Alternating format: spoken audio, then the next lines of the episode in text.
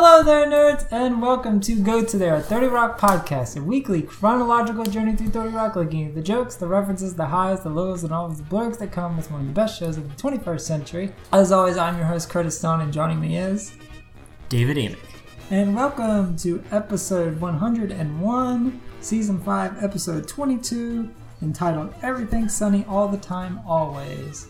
David, if you would please give us a quick summary slash synopsis of this episode. Now that Tracy has returned from hiding in Liz's apartment, aka Africa, he learns that Kenneth.com and Grizz built up some inside jokes while he was gone, and he wants to be in on them. Meanwhile, Liz dedicates herself to reclaiming a perfect life, but when a plastic bag gets stuck on the tree outside her window, she goes on a quest, on Jack's advice, to make her own destiny. Meanwhile, Jack learns that that philosophy may not always bear out true after Avery is detained in North Korea on an extended news contract with NBC. So I remember this is one of those episodes I remember. It's sort of like in my mind, like I remember the the Kim Jong um, the Kim Jong Il stuff and Margaret Cho and all that. Um, but that's really about all that I remembered about this episode. Did you? Was this sort of like new for you? I think or- I I think I vaguely remembered uh right like you Michelle remember the Cho North is Korean Kim Jong Il. Margaret Cho. Uh, what did I say? Michelle. Oh my god. Wow. Yeah, I vaguely remember Margaret Cho as Kim Jong Il, but I think that was that was the only Yeah. Like, do you memory I had. remember the North Korean subplot that sort of carries into the next season? No, I didn't realize. Oh. I, I guess not. Then if You this, this, this was this, a is a multi-episode arc, then no, I did not remember the full extent of it. Wow. Uh, I mean, it definitely is one of the storylines that resonates with me. I don't think it's particularly funny, and it doesn't really have like a a particularly particularly memorable or great payoff. But I do remember it running for like a few episodes. Um, but yeah, I think it's still a solid episode. And the more I think about season five, and I think we'll talk about it more in our wrap up and the end of next episode, but um, yeah, this one was just okay. Like there's laughs in here, but I don't know. It's just it's not as memorable, I guess, as, as some other episodes this season. I don't know. Uh, I do like the Margaret Cho stuff, and I like that you can sort of make North make fun of not necessarily North Korea, but its leader, and not feel bad about it because you know it's not. Well, he's he's deceased now anyway, but at the time it wasn't like he had any redeeming qualities to to feel bad about laughing at and things like that you know? Uh, and they they didn't do like someone in yellowface. They actually got someone to play him. Yeah they, they got someone of korean descent to play it rather than getting like you know potentially problematic with someone in yellowface or anything to to portray her. Well, I was him. going to say even in twenty was it twenty eleven? You said? You said yes yeah. So even in twenty eleven, I was going to say that wouldn't play well, but then again, I remember the the the blackface episodes, Right. Even if, but in that case, though, well, that, as we talked about, in one of the cases, the joke was definitely on the character. The other one, not necessarily as much. But in any case, I feel like just straight up having someone put on yellow face would would have not worked. Even, no even if the blackface one's like relatively skidded by. Then. Yeah, and even when you're making fun of someone like Kim Jong Il, you're still portraying someone in yellowface of another race, which is just not not really acceptable in any means. But uh, I don't know. Your thoughts on Always Sunny all the time? Everything's sunny all the time. What is it? I always forget. It was just I always- for four more seasons. I no, hear. no, that's what I keep thinking. I keep thinking Always Sunny in Philadelphia every time I think this. But everything's sunny always all the time. Yeah, that that's a that's a quote from the from Kim Jong Il's weather Yeah, report. yeah. Beach beach party time. or Yeah. whatever. they Um, said the name of the episode. yeah, I thought it was pretty solid. Like Avery getting kidnapped and but you know and being held hostage in North Korea and like basically having to renounce her ideals is like an interesting subplot for that character, given you know what we know about her political beliefs and Yeah. everything. Um, And she doesn't I- even fully give it up. Like she just says, "I think capitalism is flawed. Not that it's wrong or not that it's bad, but just that there's some flaws in it." So it's just like she's not even fully committing to it. She's still like some of her. you know, it's a re-education process. so- right? Eventually, she'll get to the point where she'll see it's completely wrong. But yeah, Exactly. Um, actually, honestly, kind of like I talked about last week with some of like with the Liz Liz having a plot that is something we've vaguely seen before. Like I I don't know if we've seen like an exactly like Liz try you know Liz is making her perfect life whatever, but we've seen I don't know offshoots of that sort of storyline before. Of you know, Liz is you know is is committed to doing great this time for this reason or for that aspect of her life, or whatever. So, I I mean, it usually only lasts yeah, episode. Yeah, so it's not like an exact repeat of a plot, but it's it's another one that you know, like this episode, like yeah, Liz, Liz, uh, right, Liz finds the old book, The Secret, when she's going through her stuff with Jenna and tries to manifest the perfect life. Blah blah blah. Yeah, at least it's a different take on it um, that it's you know not just her saying she's going to do it and she actually does it. Like this one she does go through i mean she starts making the changes but then that's true and she's she pretty successful at it. yeah she's doing well until she hits her bag in the bag in the tree roadblock which i think that's that's kind of a, a standout bit of this is the fact that she she's so determined. She's created this fictional character that the bag has a personality and develops a genealogy for how bags are that they actually have relations to other bags that attract a, a superstar a superstore bag is the cousin of a body bag. Like think like jokes like that all bags are related. That's true. Um, i don't know. It's just it's, it's things like that are, are kind of funny in this episode but i don't know. I just like walking away from it i'm like well they're setting up the north korean stuff but everything else in here is just kind of throwaway. Because i mean again until the last week's episode of learning where Tracy was, I'd I'd forgotten that Liz owned a duplex. Like it wasn't a storyline that was really important. Yeah, they dropped that for a while, and then or not dropped it, but they didn't refer to it for yeah, a while. and they've sort of come back, and I guess that works out because if you did continuously know about that, the the, the reveal of, of that whole subplot would be not as big, but uh, or funny, but yeah, they're starting to bring in story elements that I think a lot of people had forgotten about, and introducing new ones in the North Korean stuff. So, and bringing back Avery. But yeah, I mean, it's it's essentially it's the setup to the season finale. So I guess we can't we can't fully judge it on its own, but we can kind of thing because it's clearly a two parter.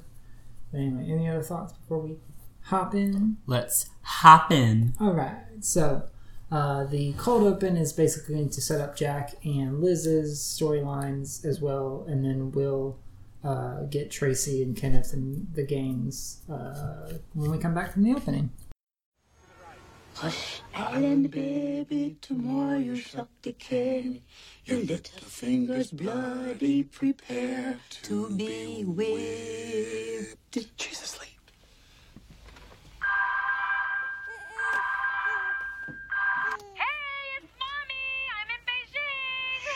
Liddy just went to sleep. Well, wake her up, Jack. She needs to hear her mommy's voice. No, when she's ready, Dr. Kevorkian says we have to put her down. He's a very good pediatrician, but that is an unfortunate name. Oh, come on. She'll fall back asleep. No, call back tomorrow. She has baby babynomics at 11. Liddy, it's your mother. Imprinting! Imprinting! God, Tracy could have cleaned up before he left. And why did he leave all this soda here? What are you doing? That's his urine. He is not well.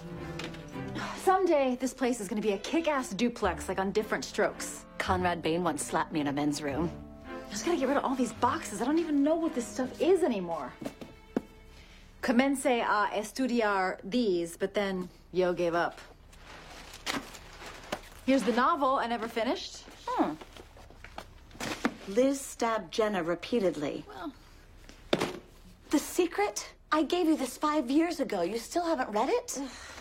it works, Liz. Look at me. Ever since I started secreting, I've become a TV star. I found my soulmate. You saw how flat Gwyneth Paltrow sang at the Oscars. I visualized all of that. Jenna, the only way to make things happen in the real world is by taking action. Well, I've taken action. It dries your mouth out, but the sex is amazing. No, I'm talking about taking control. Like I do every day at work. I found Tracy, I saved the show. I always think of a third thing when I'm listing stuff. If taking control is so great, then how do you explain your personal life? I mean, look at the post it on your sweater.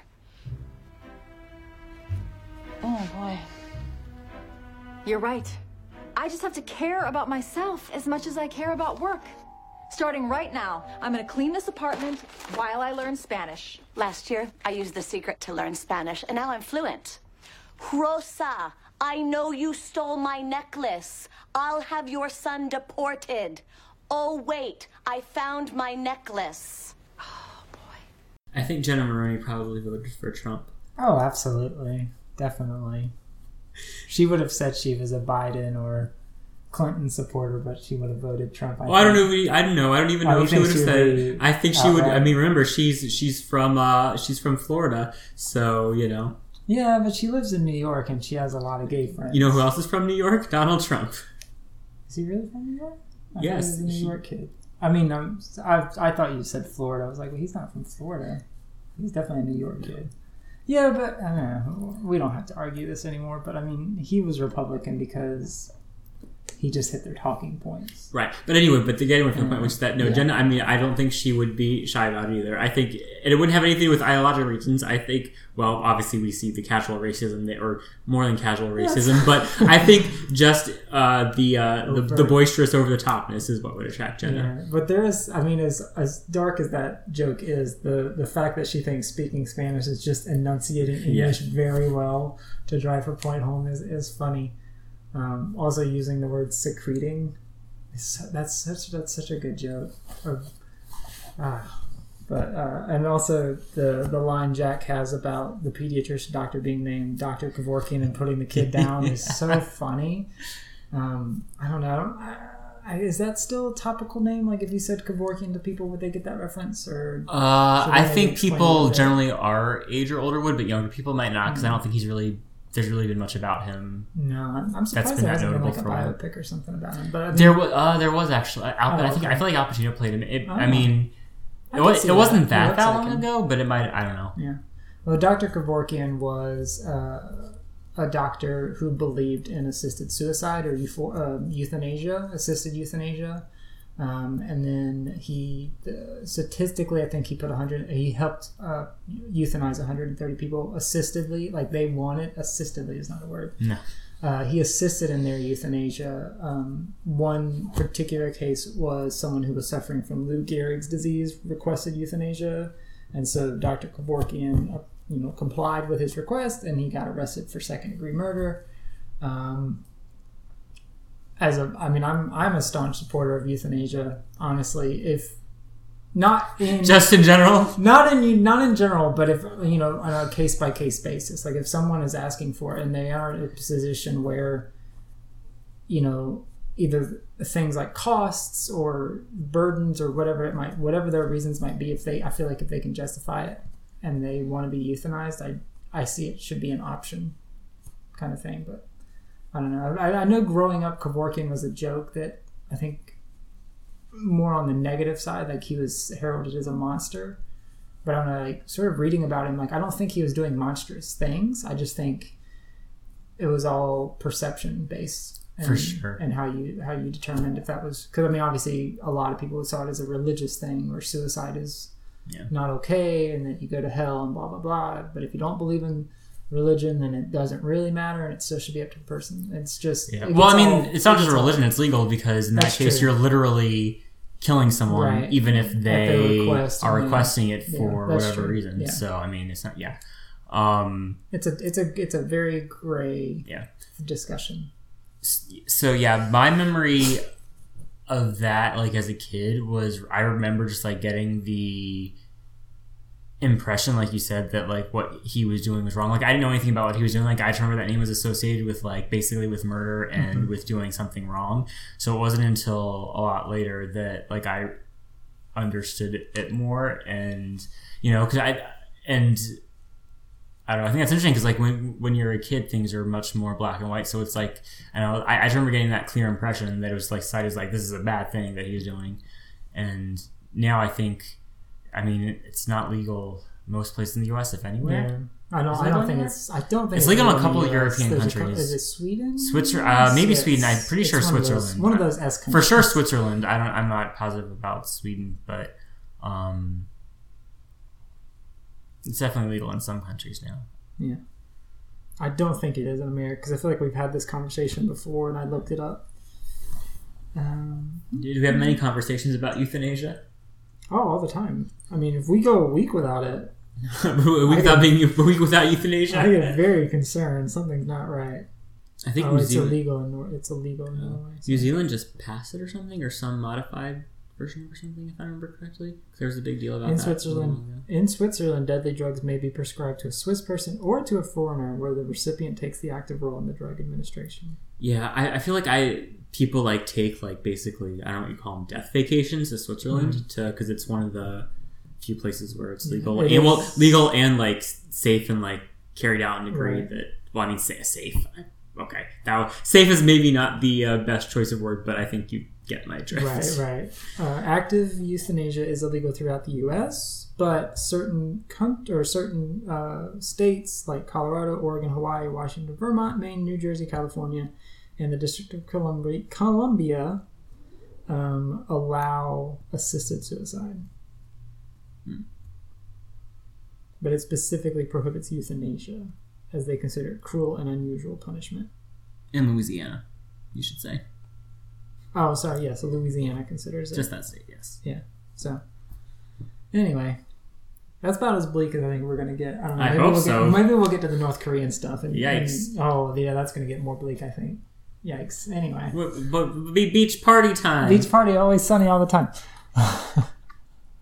oh wait but we should talk Yeah. about that quickly did uh are you familiar at all with the secret No, I mean, I think I think we've talked about it before, but I know there's it's like the chicken soup for the teenage soul. Like it's like the chicken soup series. It's like Mm. they're just like they're positive stories to help motivate you and things like that. But I don't know. I Mm, I don't know about that. I think it's more nefarious more than that. fictional. So it no, it's it's not fiction, but like it became pop. It was like an one in Oprah like book. I don't know if it's specifically like Oprah book club, but I know it was popularized through Oprah. And like its big thing is basically you manifest what you want in life. So like if you say I'm going to do this, like if you just say speak it out, you'll make it happen. Like you know, like I'm gonna I don't know, like I'm going to win. I mean, I'm going to win water. That's an extreme example, but you know what I mean. It's like Right. I'm going to come into a large sum of money, or I'm going to get this job, or I'm going to do this. Like if you basically, I, I, I haven't read it, so I'm not like happen, super. I'm not like I don't know all the pictures, but I know the general vibe is if you you know basically speaking things or like willing things into existence.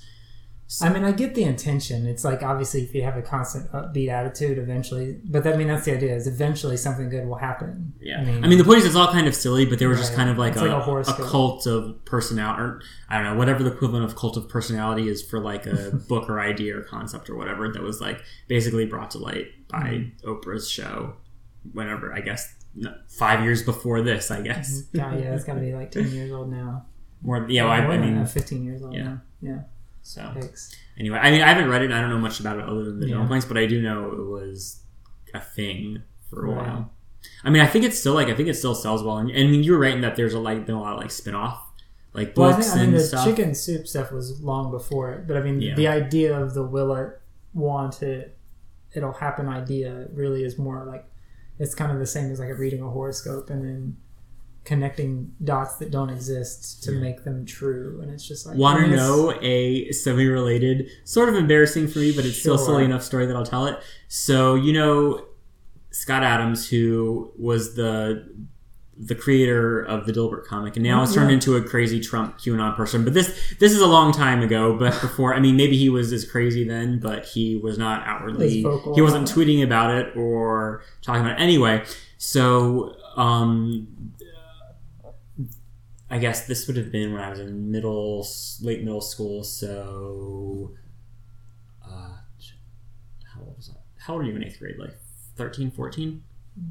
yes, Okay, so just so let's say a little bit less than twenty years ago. So there used to be, and there may still be, but there would be like Dilbert books released every few years, just like co- compendiums of comics and like fleshed out like comedy stuff. Anyway, I so I was like I remember like I was super into. I mean I don't know why. Like obviously I wasn't working in an office when I was thirteen years old, but anyway, like I found the comics funny. So like I used to like get the books from the library or whatever. yeah, And at the end of one of his books, I don't I don't know the title of it, but it was like the first like 80 to 90% of it was like typical like Dilbert like comics, blah blah blah. Then all of a sudden like the last 10% was serious and like it was basically Scott Adams writing about the power of manifestation and how he used to get everything he had in his life and I was like 13 years old so like I was just like a stupid kid or whatever. Right. So it's like, oh, does that say that works? He was, you know, he gave this guy like he wrote every day. He would write 15 times this thing. So I remember like for like two days or three days before I got bored of it, I like had like a little piece of notebook paper where I don't even remember what it was, but it was, it was just something stupid like I You will will get have or the I best want. bar mitzvah. You will have the best bar mitzvah. You will have the best bar mitzvah.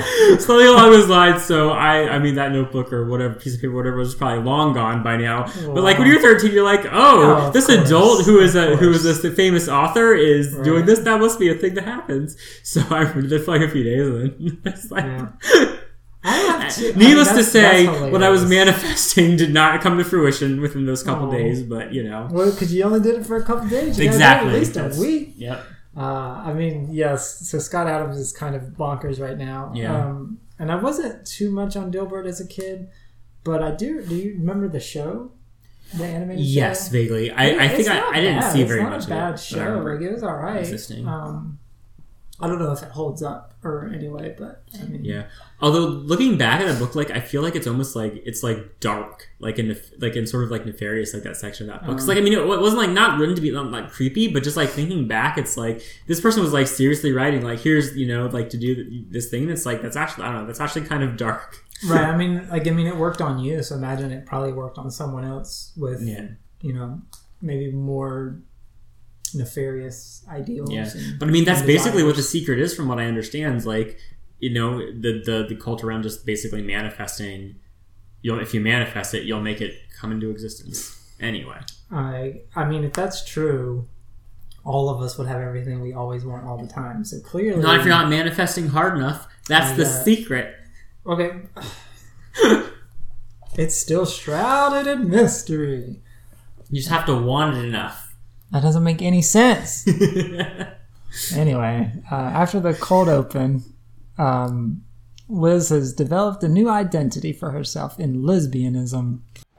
Great news, Jack. I've got a new life philosophy that I call lesbianism. I see. And uh, how did you come up with that name? Well, I'm Liz, and obviously my philosophy is simple, like a bean. I'm fixing problems in my personal life the same way I fix problems at work. I saved the show, now I'm gonna save me. Because lesbianism means that I am a dyke against the rising waters of mediocrity. Good for you, Lemon. Check this out, Jack. Tile samples. First, I redo the bathroom, then I redo the whole apartment, and then the world. I'm impressed, Lemon. You're talking like a winner. I'm going to give you one of my neckties. This is a big moment for me. You're taking control of your destiny. No matter how strait the gate or charged with punishments the scroll, I am the master of my fate. I am the captain of my soul. That's from Invictus. Wait, who's the white guy in that? Maybe someday you'll be like me, running a billion dollar corporation, having people pay you for the privilege of cutting your hair, raising a child. You're raising a child? Come on. I think Avery's probably doing that. Not really. Avery's been traveling a lot as part of NBC News' Hot Blondes in Weird Places initiative, so she's been out of the baby loop until Liddy is sleep trained. Frankly, it might be easier if Avery stays in Asia. Be careful what you wish for. According to The Secret, it'll come true. I wish Liz Lemon would leave so I could go back to work. Oh, oh, what's pulling me? I want to stay here and keep boring Jack. oh, okay. I really fell. I need help. Do we need to explain anything in that? I feel like that was Do you need to explain anything? No, I think it's pretty straightforward. pretty straightforward. I'll say I groaned a little bit at the whole lesbianism thing. Yeah. because I mean, It, like, it hits it really like, hard. like they, because Tina Fey plays it as if Liz is like oblivious to what she's saying, but it's like there's, you know what I mean? Like she's a comedy writer of a sketch show. Like there's no way that and offensive. She's been offensive in the past. Yeah. Like it, it seems like it my hits life her is simple because it's like a bean or whatever. which doesn't make any sense. But like when it, it seems like it hits her when she says the word "dyke" because she makes a face like, "Wait a minute, I don't, I didn't think this through." I don't know. Yeah. Yeah, it's just a little like it's a little, little groan groany, like dad jokey. I don't know. But anyway, if she makes up for it with her physical comedy of being yanked out of the room Yeah. and falling over. Yeah. Uh, meanwhile, in Tracy's uh, Tracy's uh, dressing room, uh, reunited uh, with the what does he call his group? The entourage. He's reunited with his entourage. Tracy, welcome back. I think I speak for all of us when I say how thrilled we Great impression of a guy that sucks.com. Look, we got a lot of work to catch up on. Yes, sir. It just feels so good to have the Three Musketeers and dot com back together again. Smooth move, Ferguson. What are you laughing about? Oh, nothing, sir. Just an inside joke from when you were gone. You kind of needed to be there. No, no, no, no, no, no. You three are not allowed to have inside jokes that I'm not a part of. I can have inside jokes that you're not a part of. For example, hot feet, or ask Melissa about it. But my entourage serves me, and Smooth Move Ferguson is not funny to me. So it is forbidden. Understand? Next order of business Grizz's DVD reviews for this weekend. You wouldn't expect a movie called Somewhere to go absolutely nowhere. Poor Sofia Coppola. She tries so hard. Oh, was that a Sofia Coppola Apparently, movie? it's a real movie. Oh, somewhere is a pretty generic title. I imagine there's multiple movies. that Oh yeah, yeah. I could see it as someone who a big city girl moves out to a rural nowhere and has to cope with new life. in Is this- somewhere nowhere? Doesn't sound like it's a Sofia Coppola film. No, sure. no, I'm saying. Oh, oh I'm just in saying general, just that the title film. somewhere. That that that's your basic plot, and she just has to figure it out as she goes along. I don't think I've seen any of her movies besides Lost in Translation. Same. I don't think Hmm. so either. If I have seen it, I didn't know it was her kind of thing. But yeah, Yeah, her most recent I think was an Apple Plus only. So, sorry, Sofia. that's a, that's something. I mean, I'm sure she got a good payday out of it. Probably yes. Apple Apple has plenty of cash. Hmm. I wonder what next year will hold because it- so they've had their most they've had most of their original runs already, right? Sorry? Morning show, Oh, Mythic Quest, Central Park, and Ted Lasso. Is there another one that they had that was a standout? uh, stand out. They, they- they've definitely had other stuff. Yeah. Um, but those I think were the ones. Did you say Dickinson? That's got that. Oh no, it's I'd say that's like Has that below. out? Yeah. Well, the first season came out like when when it launched. Oh, okay. So I'd say like that's the only other one that I can think of right now that I've heard that much talk And that about. stars Jane Krakowski. It uh, actually, yes, that is a good point. It does star Jane Krakowski, who, well, I only watched half. Did I make it to half? So the thing about Dickinson is, it's an interesting idea, but it's basically it's.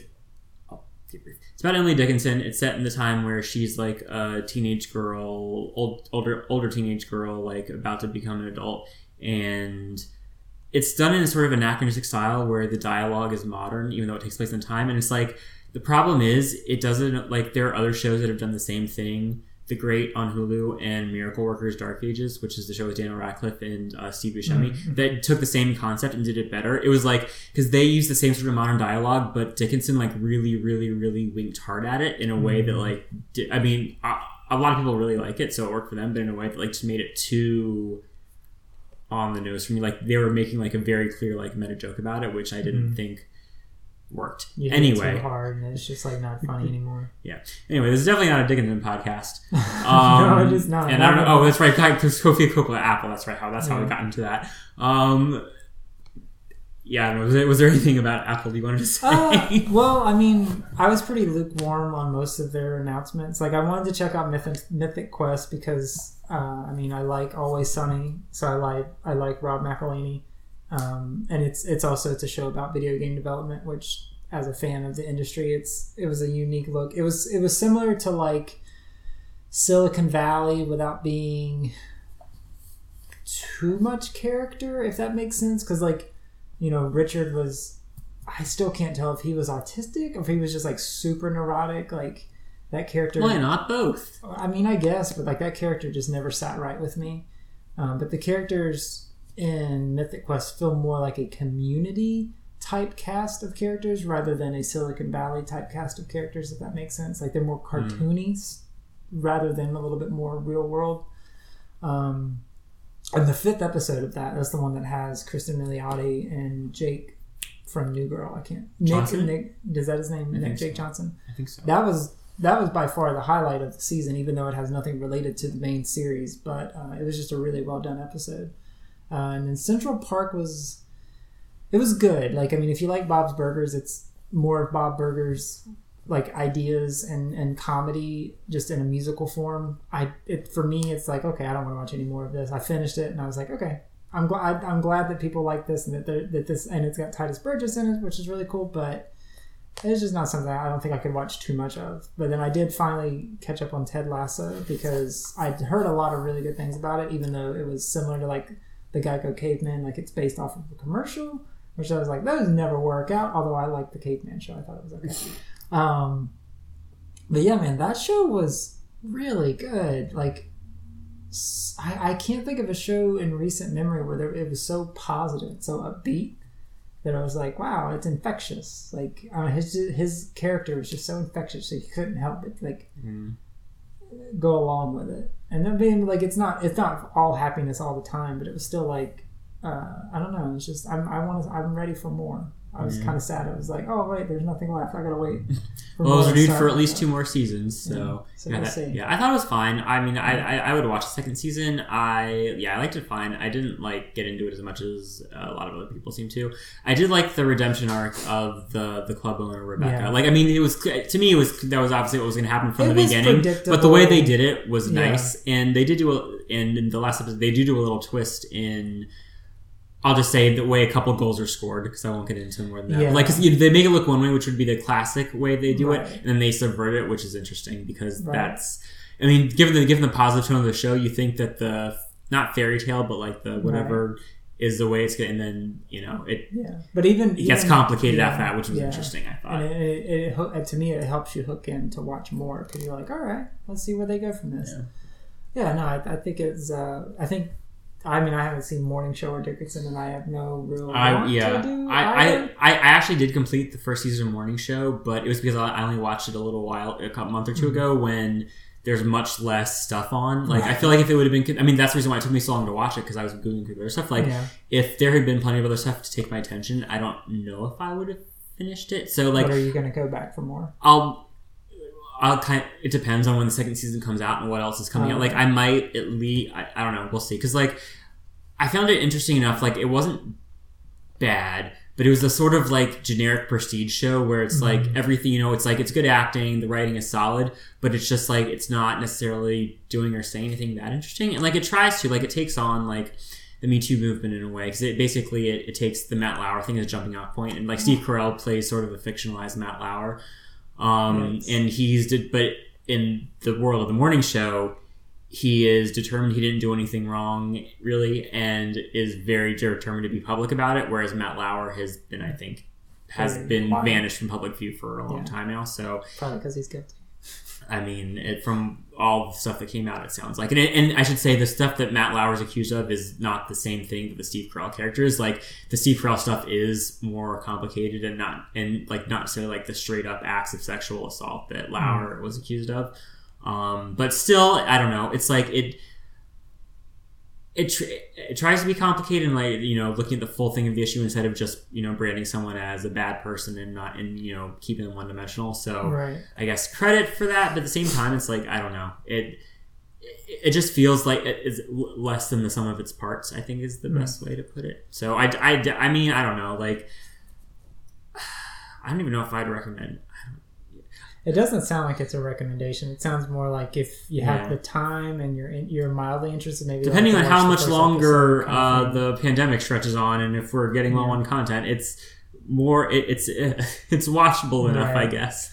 There's And a that's a dis- ringing endorsement. There's a discussion that for another time of when the villain's motives and background became story arcs in TV and movies because in the as far back I remember like the 70s and the 80s it was like the villain was bad because he was bad. There was no I, I mean I feel like comics and, and things of that nature often flesh out characters more and like books and things will do that too but like like movie and TV it was always no they're a terrorist they're bad and then their motives are literally just to cause chaos. So I'm trying to remember I feel like it was mid 90s 2000s when that extra layer of character development came in for villains to where we learned their backstories and we learned like what they were doing wasn't wholly with you know evil intent that there was a there was a backstory as to why. And i just I, it's again it's a discussion for another time but like i'm just was it because it was just so tropey out of the 80s that it was like we need to give more depth kind of thing? Mm-hmm. Because i don't know i feel like it's such a dangerous territory of like humanizing a villain that that's kind of how we get to a lot of positions where we are now it's like well they weren't all bad they had good intentions and they mm-hmm. so it's just like well no maybe you shouldn't you know humanize a villain and Well, I think it's. I credence mean, and stuff but as a, in a it, fictional it's in a okay to give like a well-rounded look and say why you know maybe this is why they are the way they are. Like I, don't, I guess it depends on how, you know what I mean. Like doesn't but that doesn't necessarily mean you have to think oh it's understandable that they did that. It's okay they did that. You know, like I understand the giving a full like look at this is Right. what led to them being like this. Right. I mean, I guess documentaries kind of do that too with like serial killers and things. That like humble beginnings and blah blah blah, and then something snapped, and now they're like this. But Yeah. yeah. Anyway, we get a fun little musical montage in the vein of "Walking on Sunshine." That's what this is parroting, right? Like the the the tempo, everything. It's it's Oh, walking on. I guess you can see that. Yeah, that's true. Yeah, I took it as like basically any movie montage where the character is doing But I things think to improve their specifically the song is Yeah. Like is is Hmm. the same as "Walking on Sunshine." But so Liz is doing her best. She's even narrating her own song, but unfortunately, she'll hit a roadblock.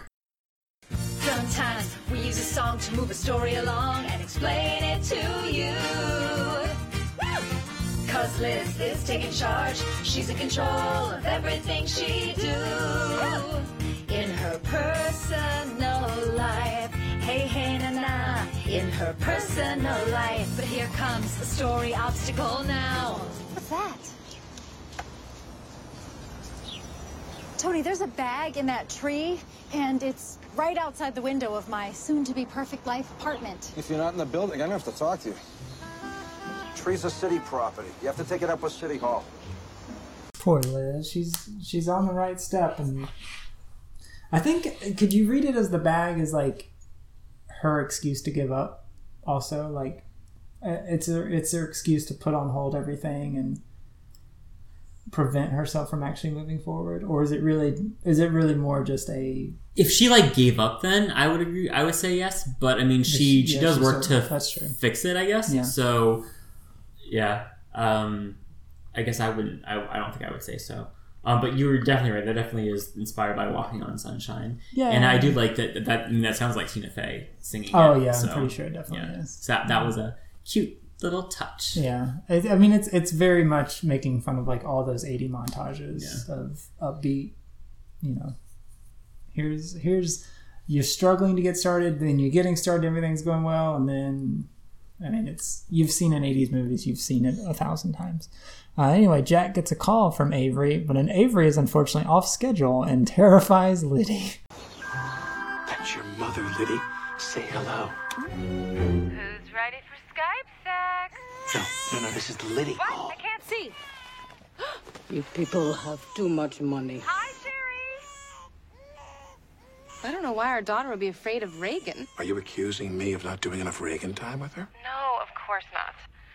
Listen, News wants me to extend the trip, but I can get out of it if you need me there to help. No. You stay.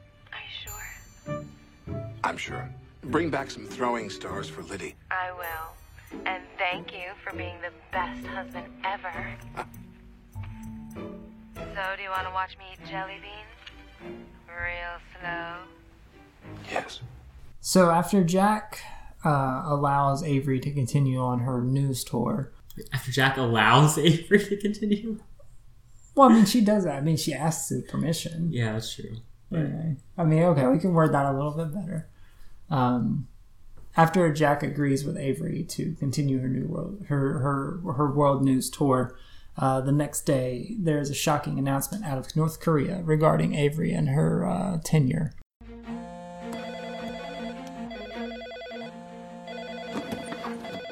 Jonathan, what is going on? Sir, you need to see this, even if it ruins whatever you had planned for Secretary's Day, like a poem you wrote for me or whatever. We go now to a pre-taped statement from super crazy Korean dictator Kim Jong-il. People of North Korea, it is your dear leader Kim Jong-il, world's greatest golfer and movie director and best man at Tom Brady's wedding. As we all know, the decadent Western journalist spy Laura Ling left us because she can't party as hard as we can. I know, right? I know, right? But now another American reporter have come to North Korea because it's awesome and we have enough food. Her name is Avery Jessup, and like me, her hair is blonde. One of our own, NBC's Avery Jessup Donaghy, detained in North Korea. More on that as it develops. But first, it's never too early to plan your dog's Halloween costume. I told her to stay. I didn't want her at home. This is my fault. Sir, if you say one more syllable, that's a haiku. Leave.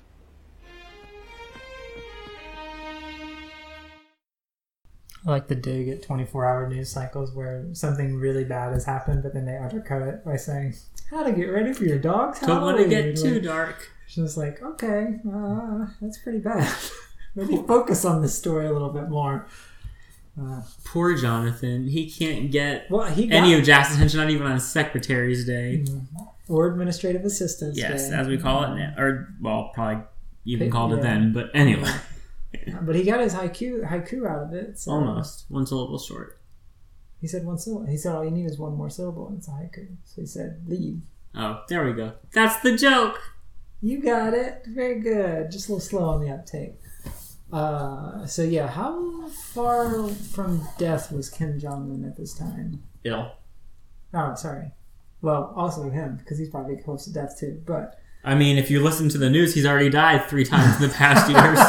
So, uh, so Kim Jong Il died December 2011. So not that Oh, long wow. after this, wow, surprisingly. yeah. So he was on his way. Jeez, has it been that long? Yes, it's December 17th, so it will be the ninth anniversary. Uh, not long. Uh, wait, when does this episode go up? What's the next Tuesday's date? Uh, 13, 14. The next Thursday, so two days after our episode goes up. Right? This is Tuesday's the 15th? Yeah, this goes up on the Yeah, fifteenth. so it'll be right So, after this goes up. So I mean, the the the anchor sort of already says it. Like the idea is super crazy dictator uh, Kim Jong Il. Um, obviously, we don't need to tell you who this is. You should know who this is, and uh, if you don't, like, you can obviously just go look it up and, and, and determine for yourself. But he is obviously a dictator of North Korea, or was the dictator of North Korea.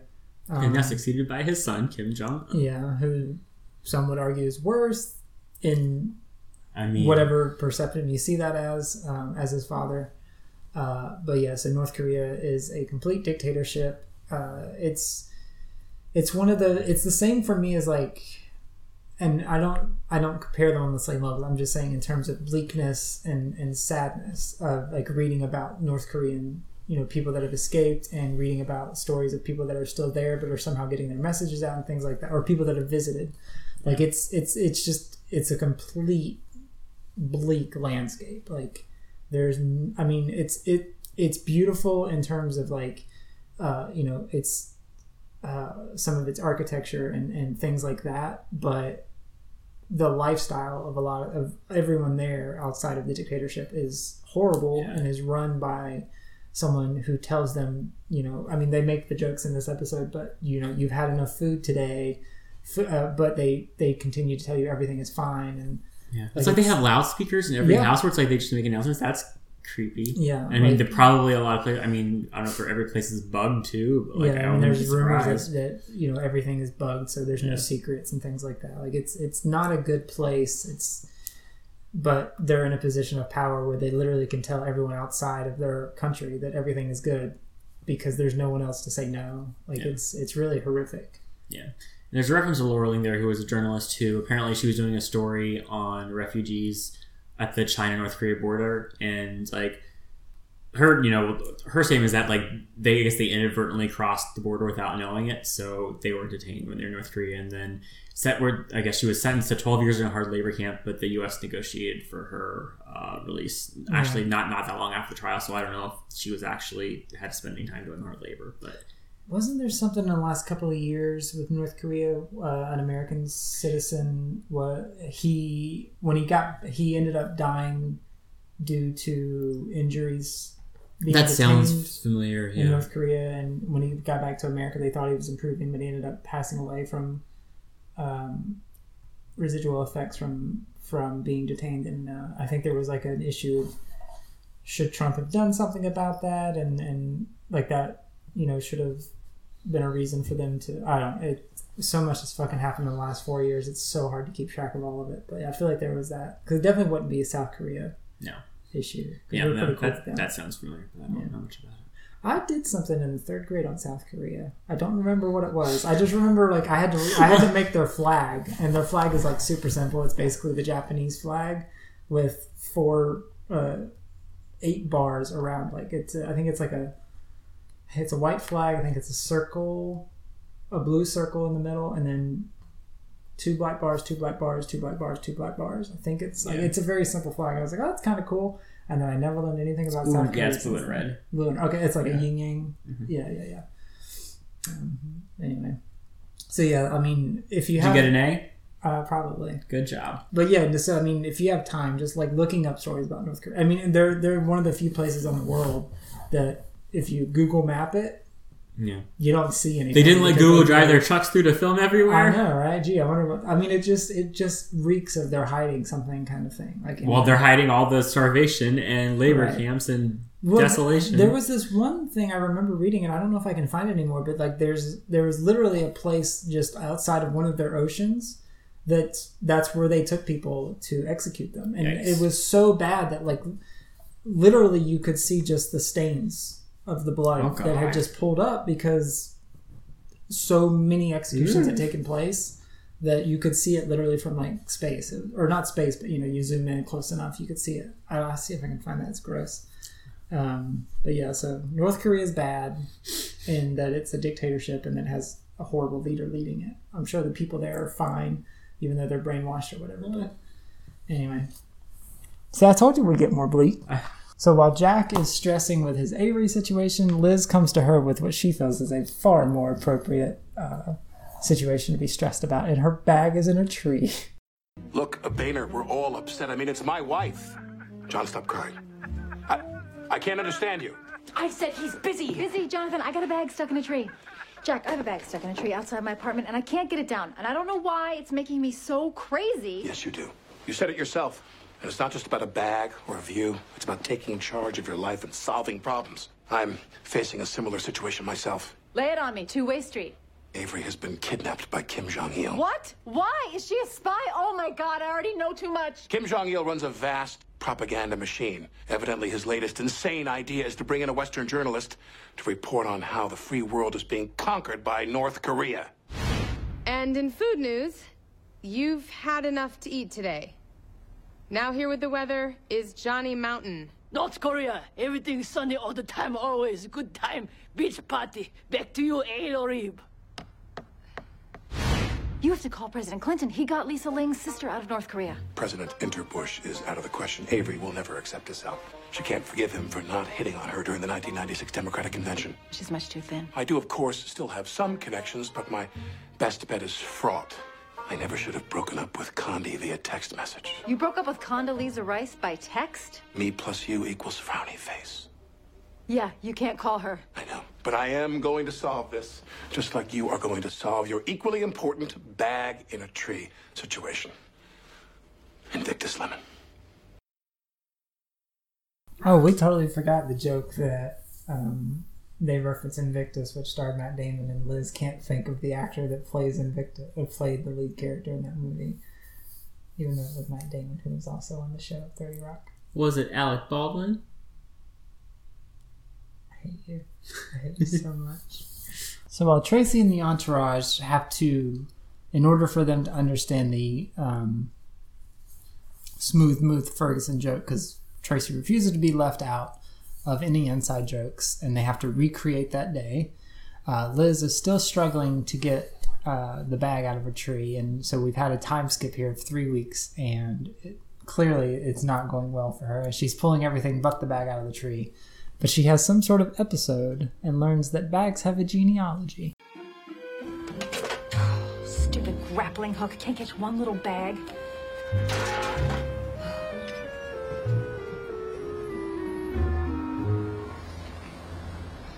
Think I'm giving up? Did I give up when that squirrel I trained to retrieve you just ran away? You will not win, Mr. Bag. But Liz, I already have. What did you say? Jack's wrong. No human is truly the master of his fate. Even your dream apartment can't protect you from death. I'm not ruining your view. I'm reminding you of your mortality. Cause you know I'll be here long after you're gone. The wind rustling against my genitals. That's right. Bags have genitals. You don't know me. Go ahead, buy nesting tables, paint an accent wall. I'll watch the EMTs take you out in my cousin, a body bag. Bags are vicious little creatures. They are. They're almost vindictive, you would think. I do like the uh, the animation of the talking bag face. It's silly and cute. Yeah. Because it's, it's it's not it's like the have a nice day smile. Yeah. And also, it's only saying very mean things. I'm going to live forever, but you will not. but I mean, you that's a message also against, uh, I guess, environmentalism too. of Yeah. plastics. Yeah. Yeah.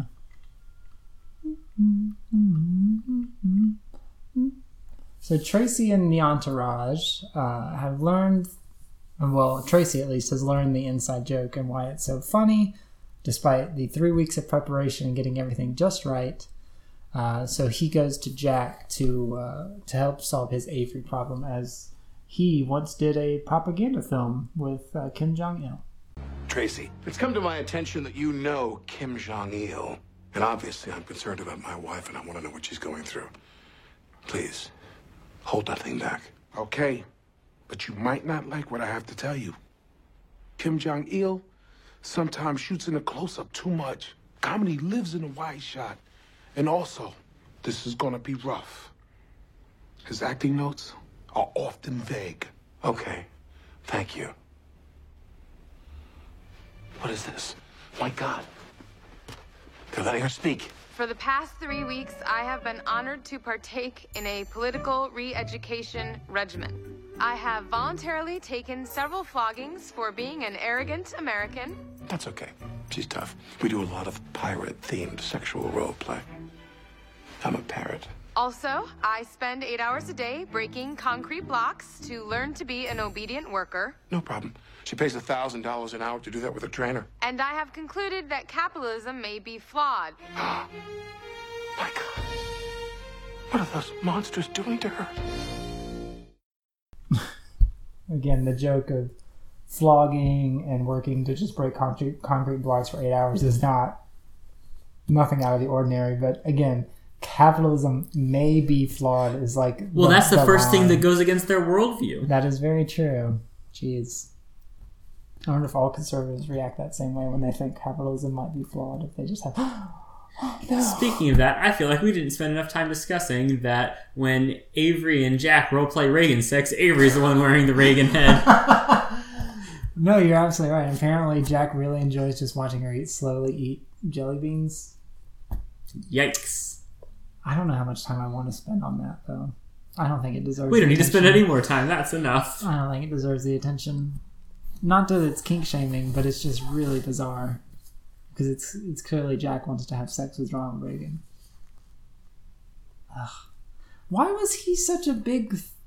Why is he always such a big talking point for conservatives? Like, what did he kind do of in the same way of I think so he was president at the same time Thatcher was prime minister in the UK and I feel like they just made a bunch of long-term policy shifts away from more government support to less government support Mhm. basically of industry like a lot of I don't know I feel like a lot of like just like union busting like pull yourself by your own bootstraps like you know, the government's not responsible for you like you know the, the whole like welfare queen myth popped up in the Mhm. reagan era so just like i feel like that's like the biggest break from into the modern era of like moving towards that sort of like individualist like very pro-capitalist Mhm. you know because i mean you know one term or two terms? uh, two terms. Yeah.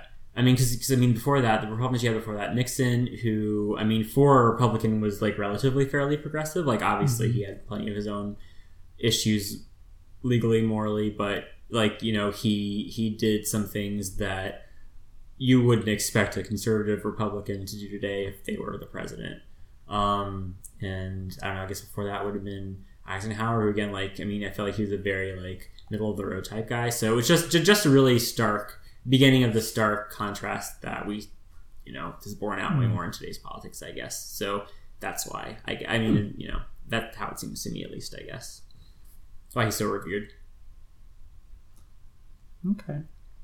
Also, I mean, he like you know since then I guess both Bushes were tarnished by war and collapsing economy, which never really happened. I mean, the '80s are known as you know kind of like a period of excess. yeah. Well, not pro, no, yeah, I mean, not, not progressive, but like um, excess. Yeah, that's true. Like cocaine and everything. Yeah. Like like you know Wall Street, Right, right, right. Gordon Gekko, whatever. Yeah. Like that, like typifies. Money is good. era. Greed is good. Yeah, exactly.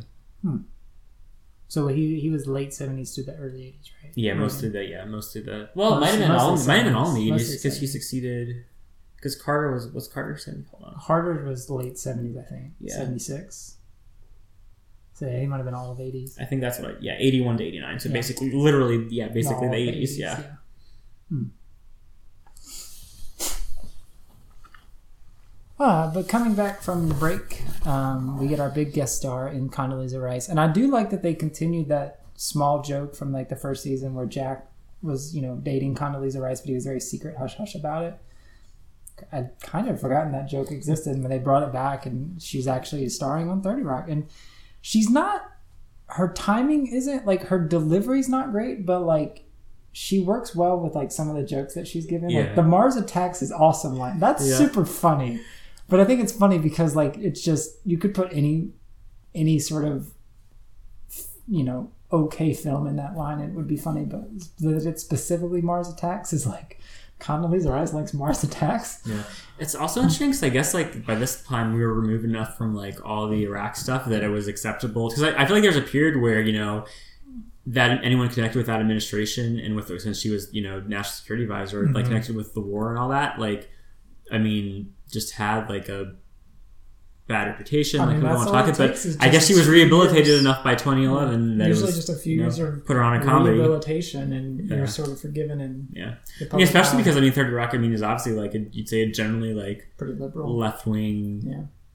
New York elitist comedy. So Yeah, all those flyover states, they Yeah. don't get it. They don't get these jokes. Dr. Rice? Well, look what the cat dragged in. Hello, Condi. You're looking well. You know, I've been to the DMZ. They have signs. Can your wife not read? Okay. We're all adults here. So what is it? Is she funnier than I am? She's certainly not younger, is she? Condi, we are not doing this. Oh, we are doing this. I'm sorry that I broke up with you by text. I'm sorry I went drinking with Karl Rove on Valentine's Day. I'm sorry that I said your favorite movie was lame. Mars Attacks is awesome. Now admit that I'm better at the piano than you are at the flute. Never.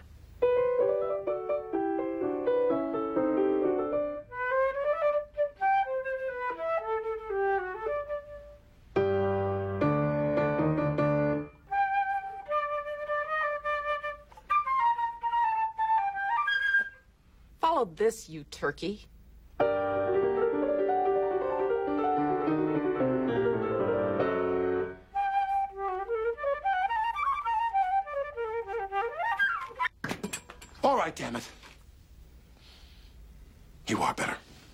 What I can do, Jack. Now get out of here before this gets weird. You're the turkey. Did we know Jack was a flautist?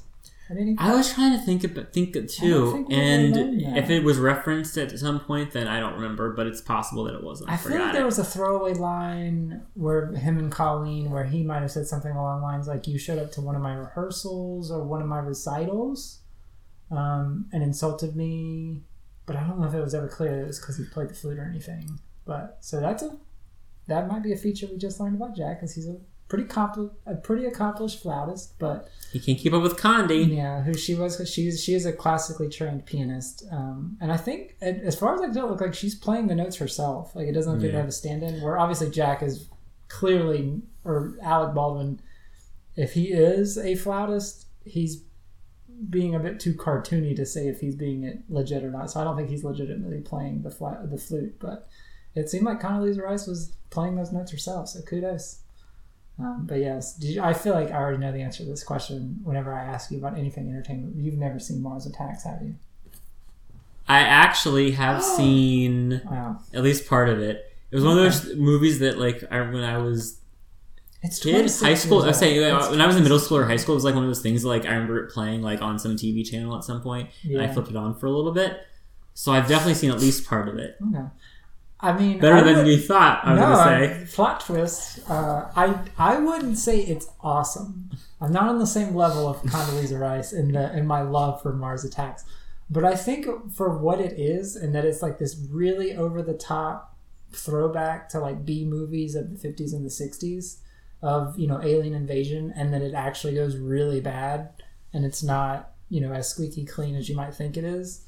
Um, I think it's a, it's super camp, like it's super fun, and it's like it has everybody in it. Like Jack Nicholson is in it, uh, Sarah Jessica Parker, Michael J. Fox. Like I mean, not so much people you would see nowadays, but I mean at the time, like it was just like a who's That who. Sarah just- Jessica Parker shade. I mean, no, it's. I'm, I mean, has she done anything in the last ten years? Really? I mean, but I mean, this was true. like this was like peak Sex in the City time. Like Jack Nicholson had had sort of his resurgence, or it might have been just before his resurgence of sort of like comedic actor and, and serious actor again. But I mean, there was just like it was just like a who's who's of, I guess like '80s actors and, and sort of burgeoning '90s actors. Just, uh, I mean, Natalie Portman is in it. And Really? her- I think it was one of her first roles. Goodness. Yeah.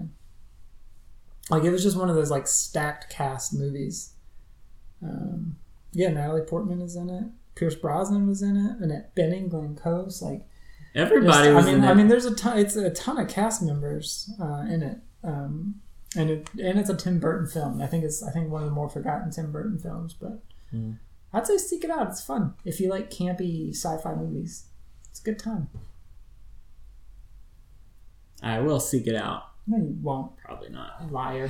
So while Liz finally takes the gumption to saw the bag out of the uh, the tree that's been bothering her for so long, unfortunately she gets tased by an OCD uh, cop who loves doing paperwork and doesn't mind tasing people, which is not Yikes. exactly a great look. Um, Jack gets a surprise call from someone in North Korea.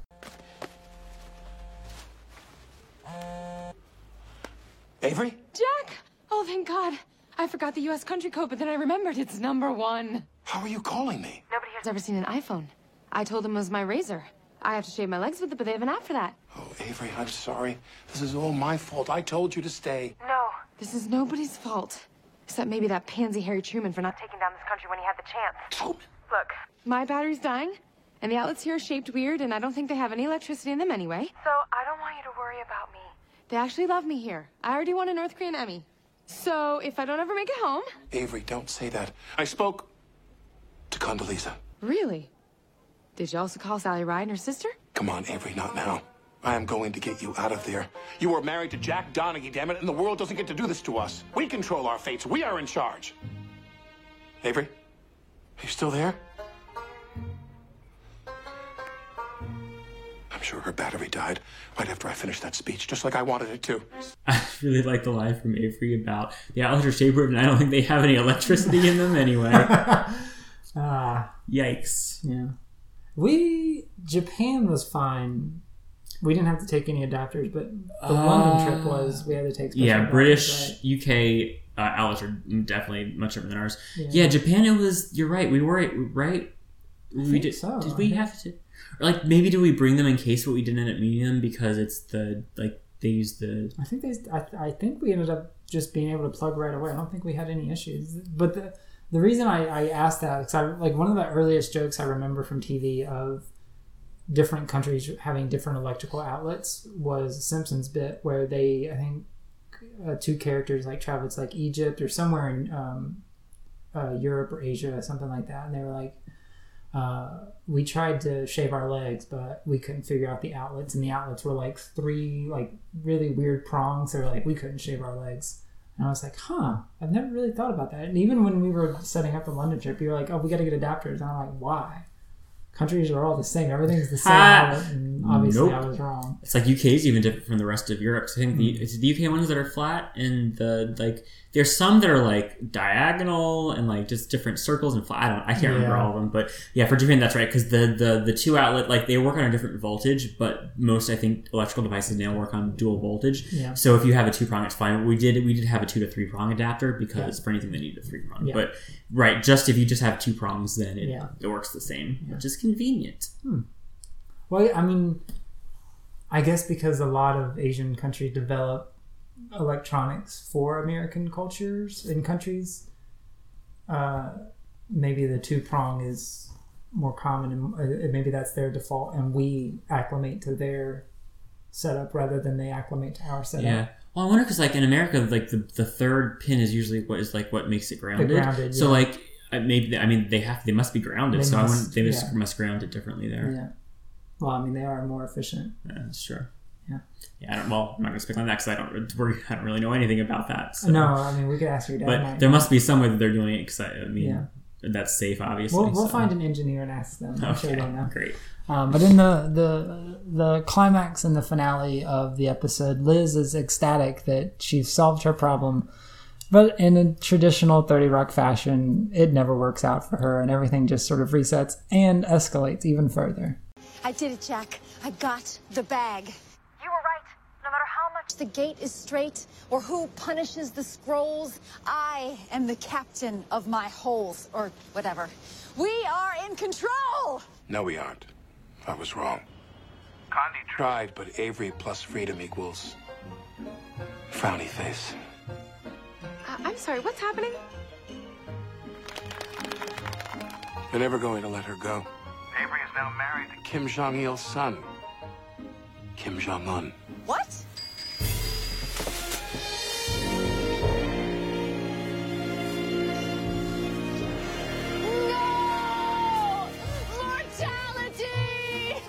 Smooth move, Ferguson. Poor Liz. Just when she thinks that she has it all figured out, even more bags manifest Yeah. themselves into existence. Just that's how it works. The bags the bags willed it stronger than she did to right. be rid of the bags. Uh, The bags believed in the secret better than her. they've somehow they've somehow read it. There's a fun like uh, Chiron um, during the marriage of Avery and Kim Jong Un, which she's she still has no idea what's going on, but it's like it says he's okay with how much shorter she is than him, but the visual is obviously she's at least half a foot to a foot taller than him. Just it's good time. Like it, it's just shit like that. That propaganda is like wild that they can just say that so baseless. I mean, we sort of had that in the last four years of a lot of Fox News correspondents saying just shit that was like, I can immediately disprove this. Why are you talking like this? Like it just it's insane. And not just Fox News, but a lot of a lot of outlets were just saying absurd things. But anyway, that's over. That's a thing of the past. What did we think of um, everything sunny all the time, always as an episode? I feel like we've said most of it, but uh, as we wrap up our final thoughts. Well, Kim Jong Il is now also a thing of the past, so that's what. Yeah, but his common. legacy lives Yeah, that's on. true. Yeah, that's true. I mean, so if he died on, so I wonder, does the North Korean arc focus more on Kim Jong Un then in the future? Um, if I remember correctly, oh man, Well, if you don't, well, it doesn't matter. I mean, if you don't remember, then obviously we will find out. well, because I mean Kim Jong Kim Jong Il pops up in season 6 hmm Um, Well, then that may have been before then he died in real life. It might, but not by much. Oh. Because if the news, because if this wraps up, you know, summer 2011 and the new season starts fall 2011 and he dies in December and that episode is around the same time or after, then it's like, I think they even make a joke like, didn't you die? Oh. Or something like that. So it makes the joke that he faked his death, but we'll just have to keep an eye Well, on that. we'll see. We'll see. But yeah.